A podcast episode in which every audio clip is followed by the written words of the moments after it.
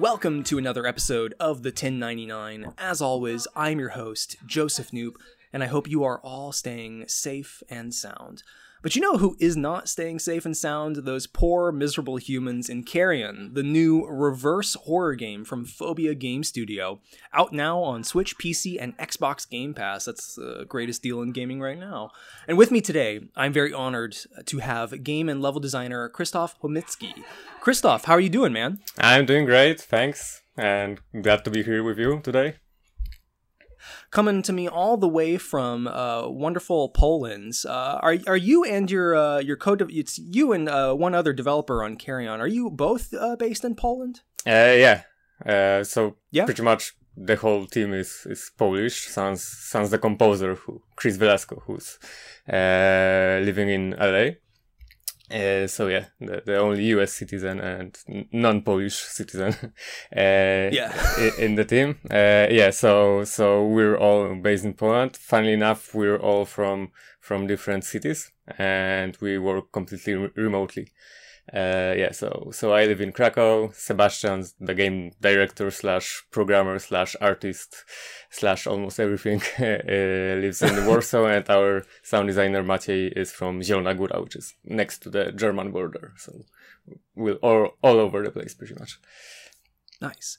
Well, I I haven't. I'm very close to finishing Carrion. I've been kind of trying to power through it, and uh, I think I'm almost near the end. But I I've really enjoyed my time with the game, not just because it's it's a really solidly designed like Metroidvania experience, but also because it just it tickles that fancy of the horror movie or like death metal t-shirt fan that I am. Uh, of course, you know, for those who don't know, Carrion, you play you play the monster, kind of trying to escape from uh, an underground facility uh, staffed by you know pitiful humans who you are about to eat. Think the Blob or the Thing, uh, and it, it was really surprising how well that experience graphs onto a Metroidvania experience.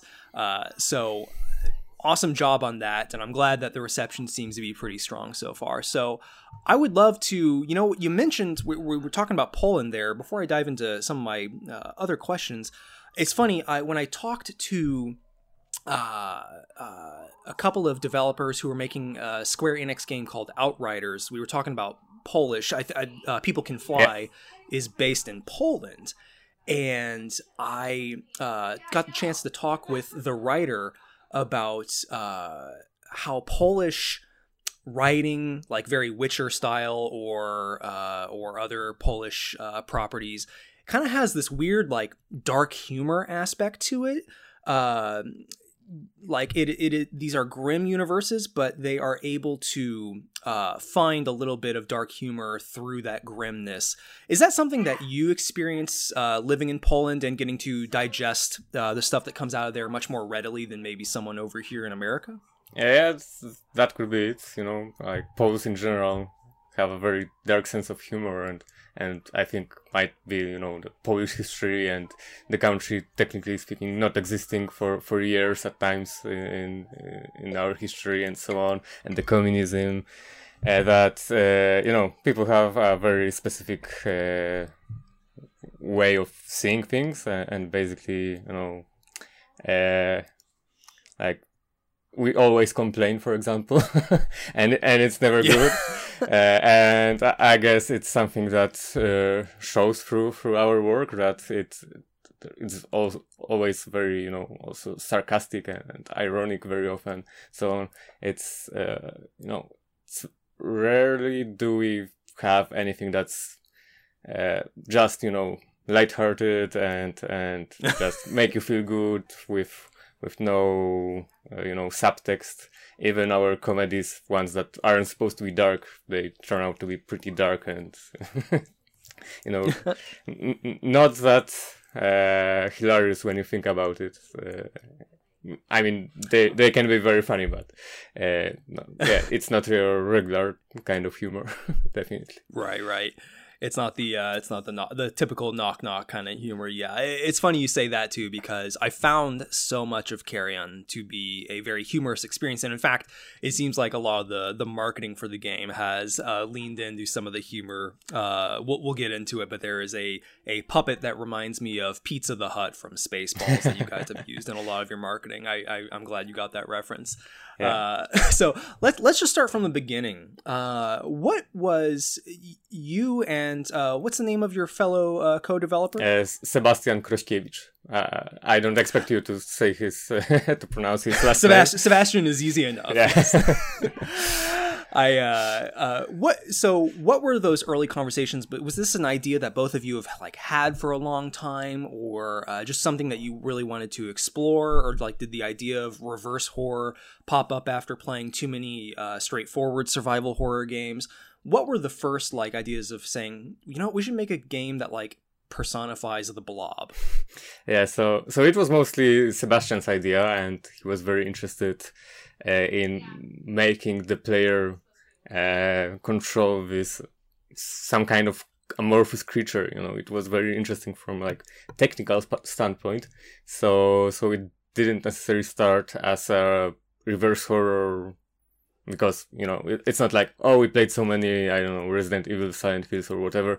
Now let's take that and and reverse it. No, it was more like how it would feel to control this this creature and then it kind of you know like the, the natural consequence of of you playing as as something uh, that looks like you know a, a bunch of of uh, meatballs connected by bloody spaghetti.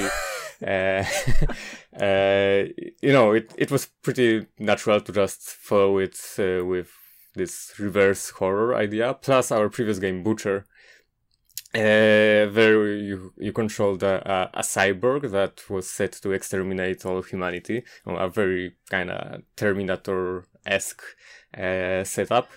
Uh, so mm. you playing basically a bad guy in Butcher, uh, so was like the natural uh, first step in in us going the you know full on reverse horror route with with Carrion. Uh, yeah, so so it was that way. It was started with the monster and and then uh, it evolved naturally. Was there a was there a stage of the development process where uh, Carrion was not a like very Metroidvania experience? Did you like ever experiment with other genres or kind of archetypes of game design? Yeah, so maybe not really experimented, but at first, uh, back when Sebastian was only prototyping the, the movement and and the eating mechanics and the, the general interactions uh, with the world and, and so on, uh, yeah, we weren't really sure what kind what kind of game it would turn out to be. For example, mm. in, in the very first prototypes, you just run into people and absorb them automatically. It was more like, you know, b- very bloody Katamari. and uh, I mean, it was pretty fun, but it was like five minutes fun, not not necessarily five hours fun. Yeah. Uh, yeah, but there were different ideas. Like maybe there would be more of the monsters, and it would be sort of a I don't know strategy game or or something. Or uh, yeah, it wasn't until we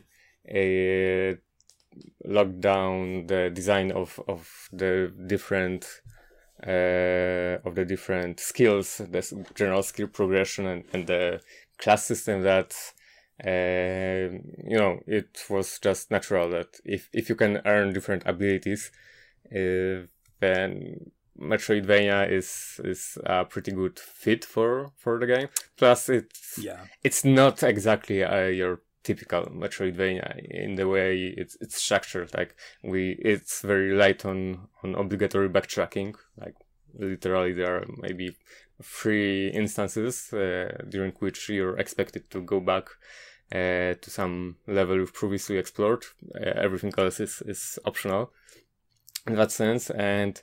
Uh, that stems, I mean, there are several reasons for that, but mostly because in order to keep this uh, reverse horror vibe, uh, we didn't want to respawn uh, the humans. I mean, what kind of horror would that be? What what kind of uh, you know uh, terrifying creature would you be if after leaving the room everyone popped back uh, yeah. alive and and everyone was fine and dandy and we're like I mean, what's the point of, of killing everyone? So, uh, and we think that this this uh, feeling you, you get when when you go back somewhere and it's just blood and and everything is destroyed and, and sometimes there are some corpses, assuming you haven't eaten all of them.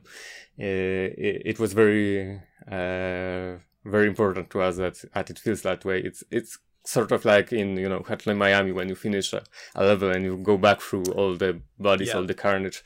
Uh, yeah, if, if it wasn't there, it, would lose half of its impact. So, so yeah, that that's something we also wanted to include in the in the game, and uh, that meant that backtracking couldn't be too too extensive because you know it's not uh, your typical okay now i'm going through these five guys again only with my new abilities so this time it's faster so i'm having more fun and you're re-exploring the same areas for like 10 or 20 times. Now it's more uh, you know kind of streamlined in, that aspect but pushing forward yeah, yeah, yeah. you got to get you're you're the monster and you want to get out. You don't want to uh, stay here too long yeah, kind of idea. definitely. Yeah you mentioned Butcher. I, I failed to uh, research that. I, I should have taken a look because that sounds like a fascinating concept of like you are the the Terminator uh, coming back in time to, to kill humanity. It it sounds like the uh, a very typical um, like the game you would see Bart Simpson get. You know, uh, like Butcher Butcher Four. This time it's personal, but uh, there is a fascinating aspect to uh, game design uh, you know, uh, Carrion and, and Butcher aren't the first ones to do it, but there aren't that many that I can think off the top of my head where the player is meant to embody the bad guy. Um, even even in a lot of gritty games, uh, you are often like if you're you're you're an anti-hero or you're a hero. Uh, and you're trying to you, there's always someone doing something worse than you a lot of times and uh, what what kind of like interesting challenges Like gameplay design wise or story wise does that present you guys when you say like okay we're gonna make we're gonna make you the monster. We're gonna make you the uh the threat that everyone is running from yeah so so in the case of carrion we we didn't want you know have the the monster read through uh, abandoned crew logs or, or listen to a bunch of audio logs or I don't know have conversations with everyone or uh, I mean how do you feel about getting eaten? It wouldn't be very fitting. So we opted for uh, a very uh, non-straightforward uh, type of of storytelling uh, mostly environmental storytelling uh, which is you know the uh, the game's story and, and, lore are told pretty much all through through the environments, the the clues you see somewhere, like you know those those LED displays with with some text from the uh, from the members of the mm-hmm. science teams and so on, or you also have those uh, flashbacks, where, uh, which also give you some some background uh, story behind uh, everything, but those also aren't explicit. Like, you know, mm, they're kind of similar in that aspect to, let's say, Another World, because there's no dialogue. The you only get some uh, some clues from from the items you can you can find lying around, like the skeleton or or a patch of moss and so on. You can inspect them and and get a small small hint as to um, you know what location you're in and and so on but uh, yeah it's it's not something that uh, everyone really uh, is expecting from games nowadays like most have you know very straightforward uh, in your face 15 minute cutscenes uh, way of of telling stories and that's something people generally uh, expect unless you're playing Mm, from software game because those those also rely mostly on on environmental storytelling or sto- storytelling via uh, item descriptions. So that was a pretty strong inspiration here. Uh, but yeah, in, in general, uh, when you're playing as as the bad guy or at least as a creature that's evil, uh, we think that going light on, uh, or maybe not really light, but uh, not uh, being too uh, too literal with the story is is very important Mm. because you know over explaining things is is never good in in horrors, especially ones that you know feature feature feature various monsters. Like Alien is is much cooler when you don't have a, a whole movie or a set of movies dedicated to you know explaining where the, the alien the came from. the origin. Yeah, Yeah. It's some some things are better left untold and left for speculation especially that ever since we've released some some gifs and and materials from the game people started coming up with their own theories as to what's the origin of the monster what's its nature etc whether it's an alien or an experiment gone wrong or maybe it's just uh, leftover spaghetti that's mutated over time and went on a rampage. So yeah, it's it's something we didn't want to take away from the community. So despite us uh, exploring the the origins of the monster a bit in the game and so on, uh, nothing was too explicit, so that there would still be some room for for different theories and interpretations.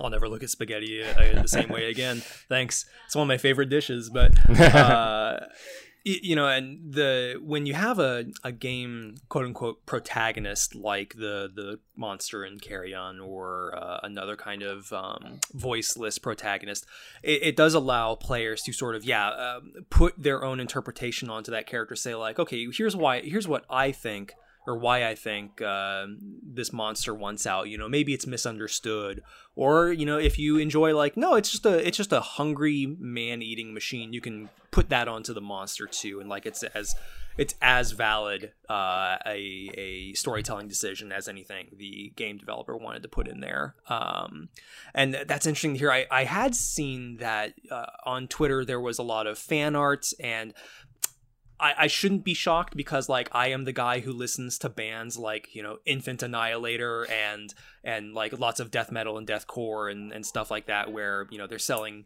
album covers and T-shirts with horribly grisly imagery and whatnot.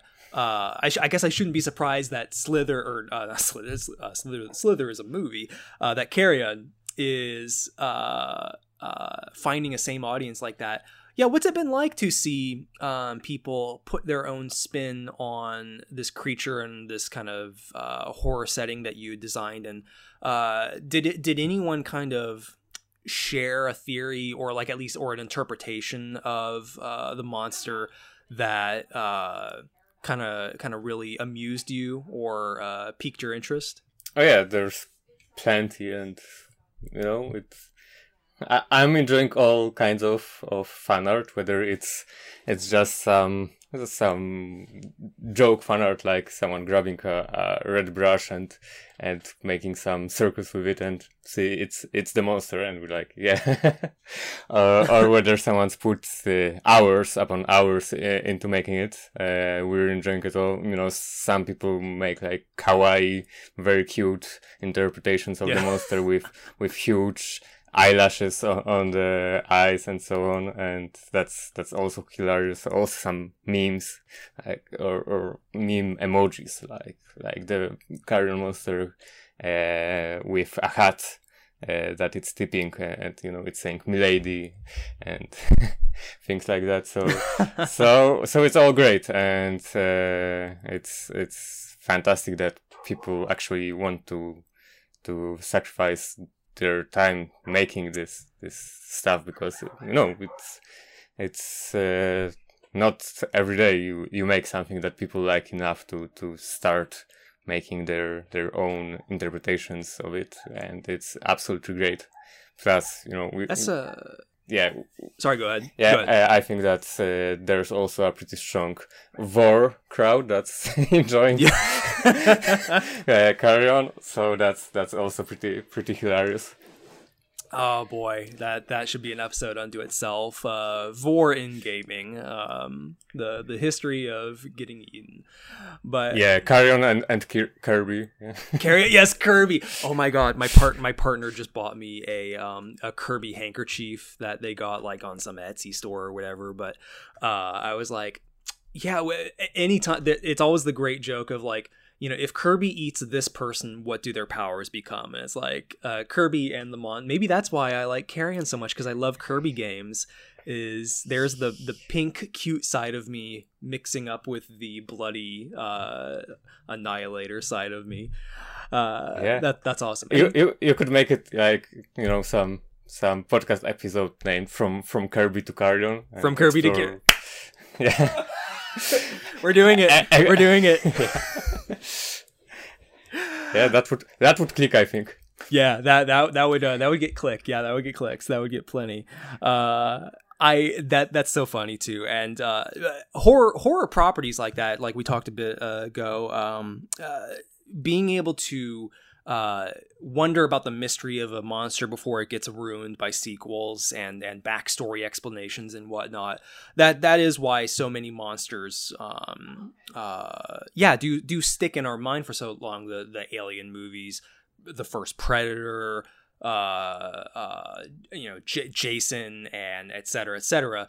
Uh, countless slashers and whatnot, but uh, yeah, that that that strikes me as so fascinating that stories can impact an audience more effectively if there's less story there, right? And I I did like the the flashback sequences um, that you can discover uh, where you play as a human uh, as part of like a team of scientists or or researchers kind of investigating this underground facility or working in it and uh, I, I liked the moments where it's like it had that dark soulsian kind of environmental storytelling of like i don't really know what went on here but something definitely happened here like i know in my bones that something bad happened here or will probably happen very soon here uh, so it's interesting to hear you say that dark souls is an influence because I, I played bloodborne for the first time uh, earlier just earlier this year and i got kind of a full whiff of that yeah Yeah. Uh, funny enough, uh, all the Souls and, and games and, and Bloodborne were also a very strong influence for me uh, designing the levels themselves, you know, the, the Oh, way cool. you explore them and they almost always uh, loop on themselves uh, and you find those shortcuts and so on. And uh, like technically speaking, you do have uh, backtracking there, but you almost never have to literally backtrack uh, you know through the same chambers. It's just you end up being uh, in the same place eventually and you're like oh this is this is very smart. So oh this elevator took me there and whoa Yeah. mind blowing it's all connected. So that's something something that uh, that was definitely a main influence on the level design here especially that we uh, did a very controversial thing nowadays and have not included a map in the game. you know before we before we dive into uh, some of the like uh, fun questions about you know horror movies and then books and whatnot i you being a level designer i would be very fascinated to learn a bit more about that you guys uh, apparently used a software called tiled uh, to make the game's levels right yeah Yeah. I, uh, I, I I was fascinated to learn about that because like there are people now making uh, custom levels, uh, at least like on the PC version, and uh, it, it's been interesting to see a couple. I think I saw a couple of people share like map layouts or something, or like maybe a, a simple screenshot uh, from whatever they're de- developing. Um, I, I guess first off, how challenging is it to create uh, a series of levels like this that feel natural and intuitive when you yourself are a monster that kind of defies uh, physics and and is careening around these areas so fast because I that's what I partially loved about the human flashback portions is you're moving comparatively so slow through those environments having to use a ladder or like having to jump down and that really highlights the uh, the the fear that a human must feel when it sees a creature like the monster uh, rushing down a hallway, being like, "Nope, there's there's no way I'm getting rid of this." So, how did you go about uh, designing those levels, uh, at least uh, out of the gate, and and what did you kind of learn along the way as far as uh, uh, accommodating the monster's skill set? Yeah, so so it was surprisingly, or or maybe not so surprisingly, challenging. Yeah, because as you said, the the monster doesn't really obey regular laws of of physics, and you know it being kind of a platformer, but without any sort of actual platforming, makes it incredibly challenging to to come up with some uh, some interesting uh, you know obstacles for for the creature. Because you don't really think about it, but gravity and uh, you know just the fact that something's too far, uh, too too high, or too low for you to just you know jump up or jump down without killing yourself. It's just out of your reach. Uh, that's one of the uh, most common obstacles in in games in which you you control the character directly. So you know all the Uncharted, Tomb Raiders, and and almost every game out there makes use of of gravity uh, as one of the main obstacles since you know mm, uh, like it's probably as common as uh, a locked door which you need to find a, a key card for or mm-hmm. or you know just placing some enemy uh, it's like super common and when you take away that from from the game uh, you're facing uh, you know something a, a totally different beast when when it comes to to designing the the levels. So we had to get pretty creative with with uh, what the monster can do how it can interact with the environment uh, so that we could come up with some interesting puzzles uh, so that it wouldn't all be just you know oh here's a door so pull this lever and and you're through and and that's it. Because you know with the monster being so so fast when it traverses and it being able to get absolutely everywhere you see uh, yeah that that forced us to uh, to come up with with various non non-standard solutions. And that's also one of the reasons why we opted for what we call uh, mass-based class system so so this uh, system that uh, forces you to to swap between different sizes of, of the monster mm. uh, to access different different skills uh, because that way uh, we don't have to rely only on the classic Metroidvania trope of okay so once you find this this weapon this skill this this thing you can use it absolutely everywhere at all times and basically there's mm, like very often Metroidvanias don't have actual puzzles in them. It's just finding the right tool with which you then have to backtrack through half the game and and find those few places that you can now interact with uh, using this this new tool. And uh, we wanted it to be a bit more engaging. Mm, so that's why. Uh, you know, just just unlocking uh, a new ability isn't isn't uh, like uh, the end of of this particular uh, obstacle. It's not like oh you can just always always use this I don't know uh, invisibility skill or rather you know bend light like like the predator kind of and and pass lasers. Now you, you sometimes have to start manipulating your your mass and and uh, start uh, thinking creatively about what you can use where and in what sequence and and kind of you know start this this uh, conscious rotation between between the classes, and I think that's that's what makes it a bit more engaging than if you had everything on you at all times and you Yeah. could just power through every single puzzle without giving it a second thought. it uh it, it does com- create these really compelling uh, puzzle scenarios it, it's funny like so much of the the game's trailers and and the gifs you will see on on social media are of course of the monster like wrecking house and and eating somebody or or just killing like destroying a, a mech or something uh, but there is a surprising amount of puzzle to the game and like getting like how, how does the monster get out of this area and move on to the next area or get the next power? And i did like that uh, aspect of um, having to switch between the multiple levels of the monster. It, of course it, it calls back to uh, horror movies where you know the blob is only getting bigger uh, and and more dangerous. But also it provided scenarios where um, I, as the player, had those really good puzzly aha moments. Uh, where I, I there's a an instance um, where you go into a large room and a bunch of very tiny dr- like electrified drones come out at you and you're forced before you get into that room you're forced to uh, uh, go back down to level one the smallest form of the monster and uh, uh, that's the only way you can get into the next room. So you're weaker uh, than you would have been otherwise, but that also allows you to use the like web shooter power um, to stun the drones and then mess with them. And it took me a couple of tries to be like, what am I, man? I keep running around and I keep trying to grab them.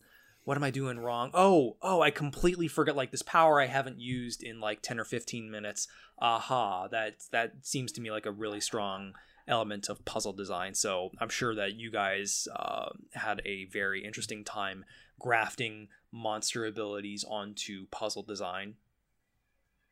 Yeah, yeah. It it was probably the most time consuming thing when it comes to, to level design. So we had most of the skills designed and implemented or at least roughly implemented in the game fairly early on, but then, you know, coming up with with those puzzle steps and also uh, utilizing those puzzles to make the uh, the action, the, the combat sequence that, that follows it more interesting, as you notice yourself, like we're forcing the player to, to become the smallest form, uh, so that the, the next encounter is is more challenging and it uh, it requires you to utilize skills you wouldn't necessarily use otherwise. Yeah, it's it's it was very important to us to, to have this variety and you know not having the largest form be always the answer to, to every question because I mean that would be natural, right? Because it has the most firepower, let's call it, and and the most uh, like the largest health pool. So why would you go, get smaller willingly otherwise? Right. Uh, so so yeah, that's that's something. One of the main things we wanted to to use the, the puzzles and and the class system for. I, I think it also is like a really strong callback to um, classic horror movies like The Thing, where of course the the surviving humans are trying to stop the creature by any means necessary, and uh, a couple of times they will get close. They'll be like, "Haha, we discovered you, and we're we're you know lighting you on fire, or we're shooting you," and uh, uh, but lo and behold, the creature is able to sort of separate itself into multiple entities and uh, uh, skitter away to grow another day. And that to me is uh, probably one of the more obvious calls. But I would love to know, like, you know, you, you say you have a uh, the usual uh, affinity for you know Polish dark humor and and uh, the stories that come out of there. But what are your uh, favorite like horror movies or novels or uh, or games or just any sort of like horror dark experiences that you uh, have kind of taken through your life?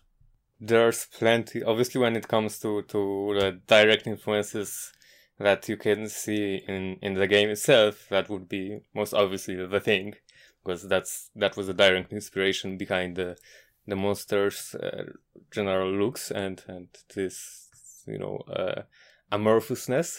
uh, but there are also other fairly obvious uh, ones like like the Predator uh, like some of the skills, not necessarily the looks, because you know Predator is very humanoid, but uh, like the the cloaking device the Predator has that was uh, a direct inspiration behind the uh, the skill, the photokinesis skill that also allows you to, to bend light and, and you know bypass enemies or, and lasers and and so on. And uh, it's it's uh, a skill you unlock in the botanical gardens which are basically a, a jungle environment for a reason. So uh, yeah that that's a direct callback to, to the predator. Also you have some alien in there like you know the, the way the the monster can uh, launch itself at at enemies uh, and and some of its hissing and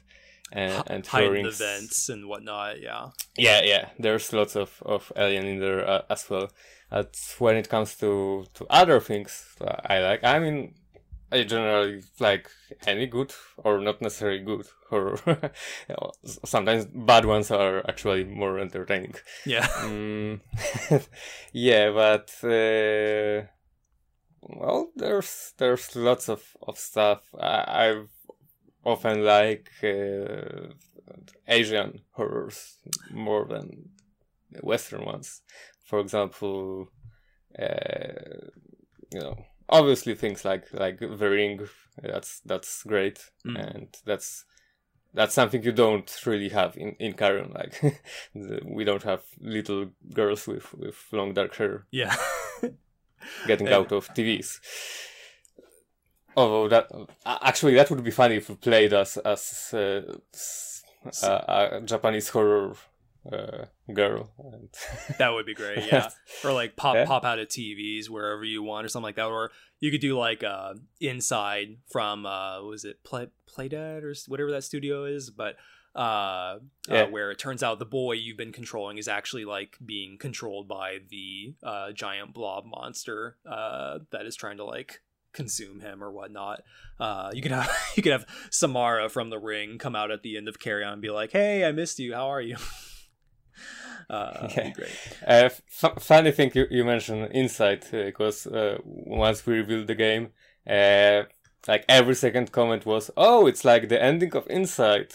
Oh, and uh, back then I haven't played Inside yet, so they basically spoiled the oh. ending for me. Oh, like Carrion spoiled Inside for me, and I eventually did play it some uh, like several months later, and turns out it's not really that similar. I mean, it, there is a blob, but that's like all, all the similarities because the blob works differently, looks differently, everything's different about it. Yeah. but for some reason, everyone's like, "Oh, this is like the ending of Inside turned into a a, a full game," and I'm like, uh, well, well, okay, if if that's what you're seeing, then okay, why not? That that that ending to that game was very peculiar i thought because i was like oh, okay cool you like this this character that i've been embodying along the way and that like i'm attached to like i don't want to i don't i want to see him live and succeed.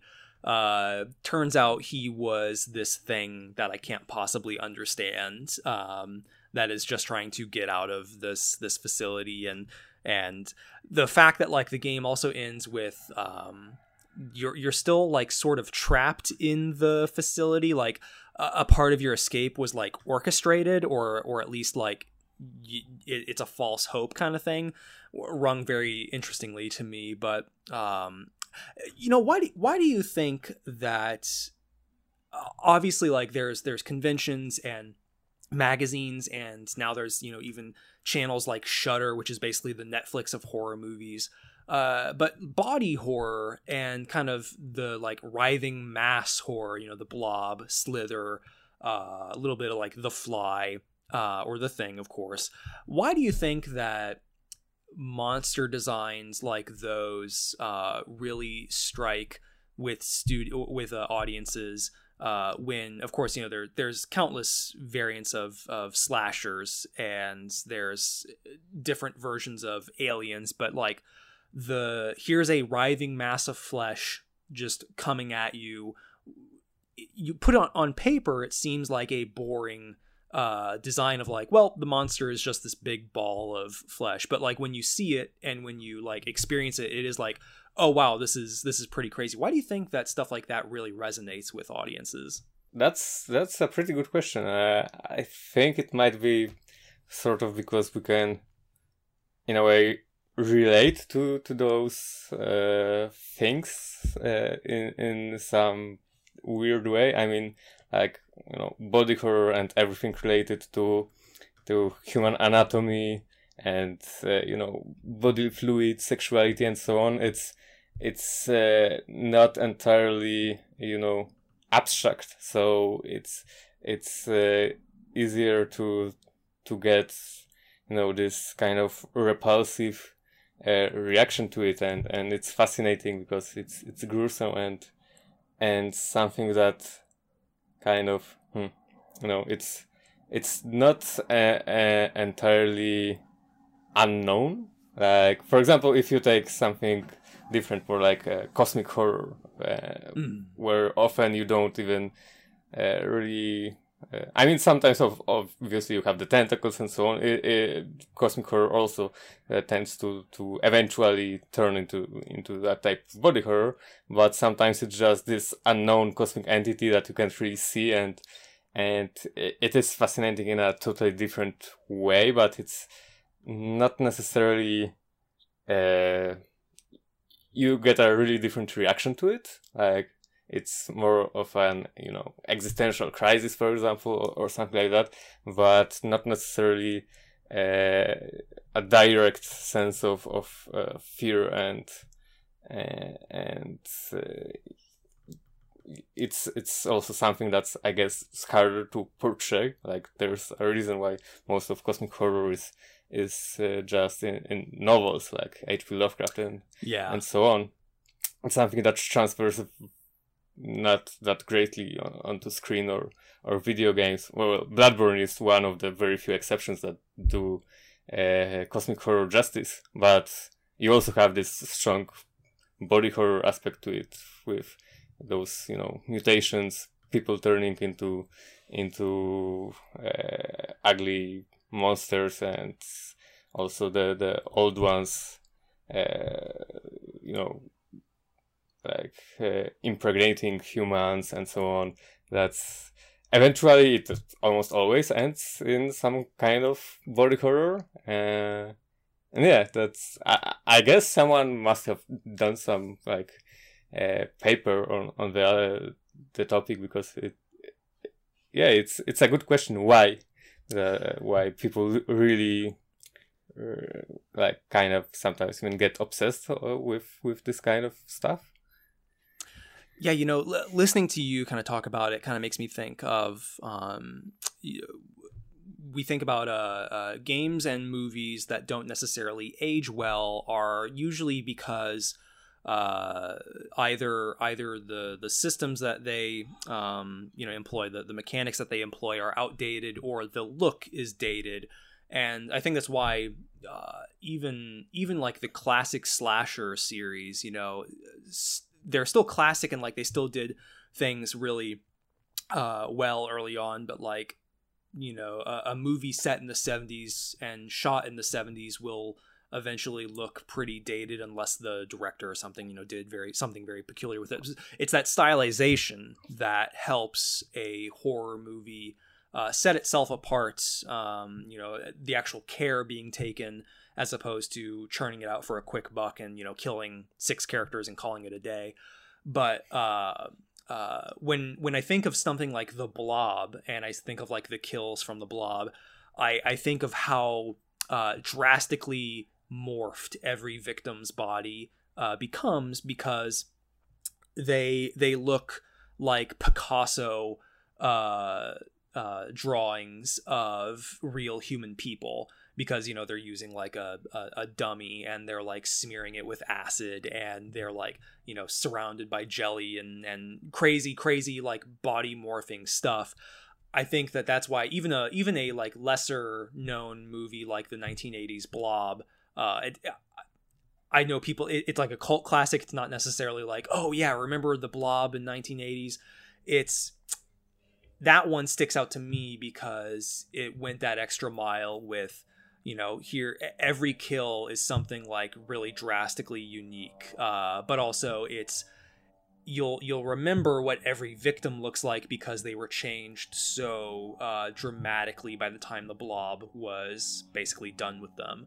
Uh, every kill from the from the dude getting ripped down a kitchen sink and his leg being like thrown around the drain or like the kid the the like one kid kill they have in the movie where uh the kid gets like yanked back into the water and then comes back up and like he's basically like washed with acid you know his like skeleton and, and musculature is exposed and everything. I think that's why stuff like that really sticks out is because it's a stylization rather than going for a gritty realism right is yes it's it's ridiculous to think of uh, a blob creature running down the hallway in Carrion and just like wrecking house uh, but also it's terrifying in the way that it, like that cosmic horror too it's unknowable. You don't know what this creature wants. You don't know what like level of intelligence it has. Uh, and it is it is a complete unknown to you and there is no way you're stopping it. Like you think i'm on the mark there? Yeah yeah. I i totally agree with you. Uh, yeah stylized body horror even if technically speaking it ages it it's still like uh remains memorable and and uh, even if if the particular visuals age, then the, the concept and the general uh, outcome stays with you, and that's something. Yeah, that regular slashers with just someone running around with with the knife, they don't really have that. Like, I don't know. For example, do you remember any of the uh, of the victims in, in Scream? Like, other than like the celebrities that like went on to do cool things? Not really. No yeah. And yeah, that that that that was definitely uh, like even though Scream was itself sort of playing on horror tropes, uh, it there's there's parts of like Scream two and three that are like very poorly dated and are also like, okay, come on, this isn't nearly as uh, uh, self or uh, inventive or unique as you think it is because um, it's still just like playing on slasher tropes. Whereas like could you imagine a scream movie that plays on uh, alien tropes or or blob tropes of like well okay we know we know a monster like that is going to get bigger every time it eats something so like how do we you know that's also why i think certain movies like tucker and dale versus evil even though that that's playing on um, hillbilly uh, horror movie tropes is so smart is because the the group of dumb teens are like they're they're not aware enough of the tropes so they are the ones dying and while the hillbillies are just like oh my god we're so sorry uh, I don't know, but uh, yeah, you know, speaking speaking of some of the tropes too, I think we'll we'll wrap up with this question here before we uh, uh, fully stop there. Uh, I would love to know uh, the first time I saw a mech in Carrion and seeing a human piloting, you know, this little bipedal Gatling gun mech, I was like, oh, that's that's definitely like an alien sort of reference or like some other sci-fi uh horror yeah, action it, yeah. Uh i could it I could, was uh, aliens yeah. I i could hear ripley screaming get away from her you bitch! Uh and uh, the the humans in the game it's interesting to see um some of the way that they evolve to to counteract uh the monster. Of course right out of the gate it's nothing but like office workers and scientists uh trying to run for their lives and hiding in corners. But then you get the shield guys uh, who kind of feel like the kind of like the guys in Predator. It's like they think that they can take it down themselves, but like they didn't account for the fact that like the monster is just plain smarter than them. And then the mechs are the obvious alien call out and like are just incredibly threatening. So what was it like kind of designing some of the uh, the ways the humans in the world react to the monster and what did those look like as you were uh, designing them well hmm. uh, obviously we started with with screaming and, and running away.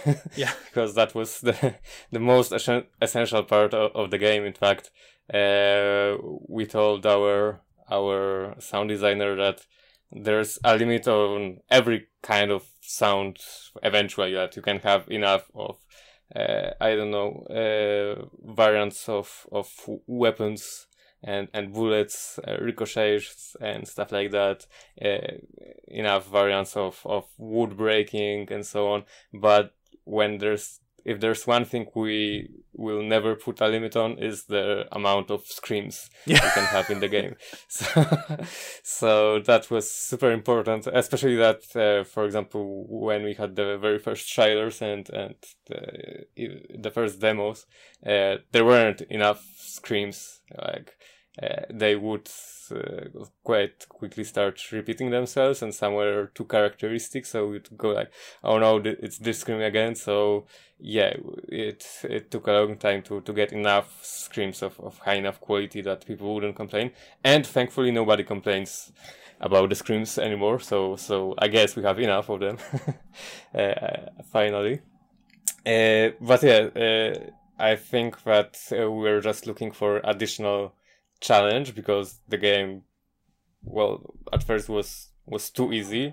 Mm, like for example, the the armored guys they didn't have shields at first, so other than them having higher firepower and and being inedible, they weren't much more of a threat than than regular dudes with with uh, pistols, with handguns. So so yeah, for example, uh, the the energy shields they were kind of groundbreaking in in the game's design because it actually enforced you to to act smarter. You know, start Yeah. for example roaring and and uh, approaching the the guards from behind or utilizing different skills. Uh, and uh, yeah, it, it made a major difference, and we obviously also had to boost uh, the the weapon damage quite a lot. That I mean, the game started being actually fun in combat when when the monster became somewhat fragile. So it's it's extremely powerful. It can kill everyone very quickly. Like most most encounters can last mere seconds be- Yeah. before you're done with with the enemies. But uh, you're kind of this this glass cannon. So if if you don't act smartly uh, and don't utilize you know stealth covers or, or use your different skills uh, correctly then then yeah, you can get uh, mowed down pretty quickly. And, and some people actually complain how is it that the the people can actually kill the monster with with handguns and so on? Uh, but it it just wouldn't be fun at all if if nothing could stop Right. the monster Yeah. yeah The and oh well yeah uh, How- obviously the the sorry sorry, no, you go ahead. uh, yeah the the flamethrowers like they were a very obvious thing for us to to do like mostly because of you know the thing like Mhm. the fire being the most effective thing uh, the most effective thing about against the thing right uh, the most effective uh, tool in, in fighting different different creatures actually kind of effective against alien as well right uh, Exactly. I So- the, the the it's I, I failed to mention the flamethrower. Yeah, that actually the first time I got hit with the flamethrower in Carrion was a, a very interesting time because I was like, oh oh I'm not I'm not turning off fire. Uh, I have to go find water, and uh, Yeah. it really hammers home the fact that like fire is a pretty universal uh, fear, and like they, that was done really well in Alien Isolation, of course. Um, that Yeah. that that monsters AI like eventually learning like what how bad the fire hurt and like would be willing to get closer to you, which added to the horror. But um, you know, before we, I, I completely failed. I, I've been failing this interview so much, not really, but uh, I, I needed to ask about the um that that damn costume uh you guys have for the carrion monster um that has been like used in your trailers and like some of your like it's uh, we were talking before the recording uh that there's a live stream uh, up right now on uh the steam page and it's just like footage of the carrion monster playing carrion. And like it talks it, it talked to Phil Spencer in like a recent uh like the Devolver Digital uh uh little digital expo Yeah. thing and yeah, Devolver Direct. where the hell did that come from was that like your idea or was that Devolver Digital being like let's do this and Yeah, that that was actually Devolver, and uh, yeah, I mean it, it's hilarious, especially that they got uh, Phil, Spe- Phil Spencer to, to have a Zoom call with, with the monster. That's I mean one of the highlights of, of my video game development career. Getting a, a meat puppet uh, on a call with Phil Spencer. Uh, yeah, but uh, that was totally Devolver, uh, and actually you can kind of feel the difference between the humor in the game and like our kind of you know Polish uh, brand of, of dark humor in the game and the the humor of of the uh, of Devolver Digital uh, more you know American humor uh, that uh, they utilize in, in the marketing materials for for Carrion the the puppet the way it talks it's it's it's also hilarious but a totally different brand of humor in a way uh, if if you think about it uh, and actually if if you like the puppet then i'm pleased to tell you that there's going to be some more of it oh uh, yeah soon. Wonderful. perhaps even when perhaps even once once the this this podcast is live it might already be out there. So yeah definitely look forward to it uh, because yeah the the puppet's still not done. I mean obviously they they made such a great puppet uh, with, It's great. It- practical effects that it, it couldn't go to waste so so there's more of it It, it, re- it really is a, a more horror version of Pizza the Hut from Spaceballs, and uh, I I look forward to seeing that uh, puppet's star rise through the ages. Uh, we'll it'll it'll be on stage at GDC giving an ambassador award talk eventually. I'm sure. yeah uh, that would that would be great. Maybe maybe Carrion will win some some award for i don't know for best reverse horror game Exactly. yeah, uh, yeah. Do- dominate the, puppet category. yeah should come come on the stage and and take the uh, the award that that would be great Oh my god, I cry at every GDC award show, and I'm sure that will be no uh, no exception. Seeing the the monster up on stage. Uh, well, dude, Krzysztof, it has been an absolute honor to talk to you. I really love Carrion. I've I uh, consider it an honor to talk to any game dev. And I thank you so much for giving us a little window into some of the design process you uh, guys went through over at Phobia Game Studios. Uh, and yeah, uh, Carrion is available now on Switch, PC, and Xbox Game Pass. Is it coming in? Is it coming to PlayStation at all in the future? Is that a thing that you can talk about? Uh, I guess. I mean, it's something we'd like to do Like to do, eventually in, okay. in the future. It's you know mostly a matter of time and resources because supporting every additional platform is always Oh yeah, uh you know a, a major hassle for, Especially with for a small team. Yeah, like even with you know support of of uh, an experienced publisher uh, such as Devolver and and even some third party porting teams also assisting with with some of it. Uh, it's always lots of of work, you know, all the certifications and so on. for sure. So so yeah, it's it's something that just wasn't feasible for for the initial release, but we're hoping to eventually do it at at some point. Well, yeah, and then where uh, where can people find you on social media if they want to follow your work and what you guys do uh, in the future? Uh, yeah, so if they want the the most uh, intense and intimate experience with us, they can always join our Phobia Game Studio Discord, and they can obviously follow us on, on Twitter. Uh, uh, my Twitter handle is Kalosh Tweets. I guess you can link to it somewhere, or if they just you know Google reverse horror, they will eventually stumble upon there. it. I guess Yeah.